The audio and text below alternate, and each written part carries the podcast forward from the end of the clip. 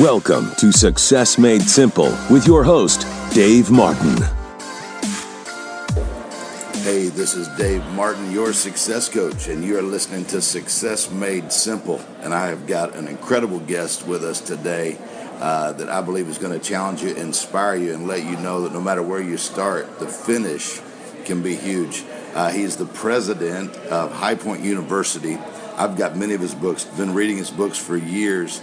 Uh, he's on the board of uh, many of the top uh, companies on the stock exchange, Fortune 500, Fortune 100 companies, and uh, he is sitting here inspiring me. He agreed to have a lunch with me, and so I said, "You've got to talk to everyone on the Success Made Simple uh, podcast." His name is Nido Qubein. Hey, thank you for joining me today. Thank you, Dave, very much. And by the way, thank you for paying for my lunch. Hey, I, am smart enough to know if you get in this in the uh, presence of greatness to to take care of that.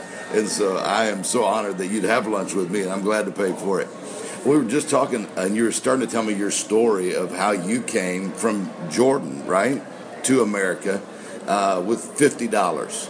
Can you tell me a little bit how you know so many people are trying to build something and start, and you came from another country, and here and here we go. How does it, how did this happen? Yeah. Well, my mother's of Lebanese background. My father's of Jordanian descent, and my father died when I was six years of age. So I grew up without a dad. Sometimes people say to me, if, if, you could have changed one thing in your life, what would it be? I said, I would have much rather have had a father who would have read me a book, sang me a song, thrown me a ball, taken me to the circus, or just talk with me man to man. But you know, life doesn't work out exactly the way we want it to work out. God has a plan for each of us. And for me, out of adversity emerged abundance. So out of the adversity of my father's illness and therefore death, uh, my mother, with fourth grade education, had the wisdom of all time. She was just a determined, resilient woman. And she brought up five of us kids. I was the youngest of the five. And she wanted us to always have a life better than she ever did. And so she taught me some of the best principles. For example, if you want to be a great person, you must first walk hand in hand and side by side with great people. Simply meant who you spend time with is who you become. Yes. What you choose, what you get. How you change is how you succeed. So um, she sent me over here on a one-way ticket. I was 17 years of age, 50 bucks in my pocket. Went into a little small school in eastern North Carolina. The only school would accept a guy could hardly speak English, didn't have any money, had no connections. Very grateful to the school. And um, then I transferred to what was then Point College. And then I graduate, graduated from the University of North Carolina graduate school and started my first business at age 23 or 24. And I worked 17 hours a day, Dave, seven days a week to build my first business. And uh, I learned so many principles. You know, sometimes, man, if you got to get something out of life, you got to put something into life. You can't just take the fruit off the tree. You got to plant the seed in the ground first. And but here's here's the good thing. Once you learn these fundamentals, you can apply them again and again, except you're better at doing it and you know how to get better results and you know how to build relationships and you know how to expand what you do vertically. And so that's the story of my life, you know, and I went on to own, you know, a dozen businesses and serve on six or seven major corporate boards and then my alma mater called me back to become its president. I thought I'll go there for a couple of years, you know, and try to just transform the university and, and rebuild it. And 13 years later, God's blessings are coming my way in a flowing, fluid, and fluent manner. And I'm having the time of my life. You know why? Because when you have purpose in your life, yes. you will have energy. And when you have energy, you can take action. And when you take action, you can have results. And when you have results, you can have success. And when you have success, you can have significance, doing good things in the world around you and about you. And when you have significance, you can have true joy, happiness, fulfillment. And then the cycle flows all over again. But Dave, thank you for paying for my lunch.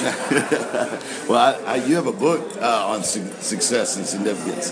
That's uh, an amazing book. And then uh, also, just for uh, my, my first book where I got became acquainted. I mean, he's, he's one of the top inspirational, motivational speakers in the world as well.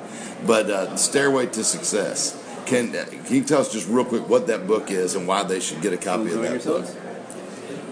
Yeah, um, I tell you, Stairway to Success was my way of saying God wants us to succeed. We're born for a purpose, right? But Stairway Success suggests you can't take the elevator up success. You can't take the escalator up success. You're going to have to go one step at a time. And there's a reason for that because with every step that you take forward, you learn new things. And cumulatively, you become a sustainable unit in the zone of success. So I have six different points in that book. One of them is called commitment. I make a distinction between making a decision in life and making a commitment in life. Decisions can be made easily. You make a, you make a decision with your brain, right? You make it with your brain. You think through it, you reason it out, and you say, "Well, yeah, I'll do that." So, commitments are not like that. You make a commitment with your heart. That's good. That's why commitments are longer lasting. That's why commitments are harder to break. That's why commitments inure better results in life. And so, what, how does one make the transition from just making decisions, which are transactional, to commitments, which are transformational? That's the gist of what life is. For some people, if they have the right success coaches, the, the ones who have you are very fortunate and blessed to have a guy like you in their life. Person who has this coach who says, let, let me show you how you can cut this cycle, shorten this trip, because it's expensive. Trial and error is very expensive. So the whole notion then is to figure out as quickly as you can, as fruitfully as you can, uh, as efficiently and effectively as you can, methodology to get what you want out of life without having to give up what you most want to keep in your life, like your family, your health, your relationships. So good, so good. I tell you, you need to get a copy of that book. You've most of you've probably got my book, The Twelve Traits of the Greats, and I just want you to know you just heard from one of the greats today. And I would encourage you go to Amazon. He's got so many books teaching his communication stuff on on being a good communicator.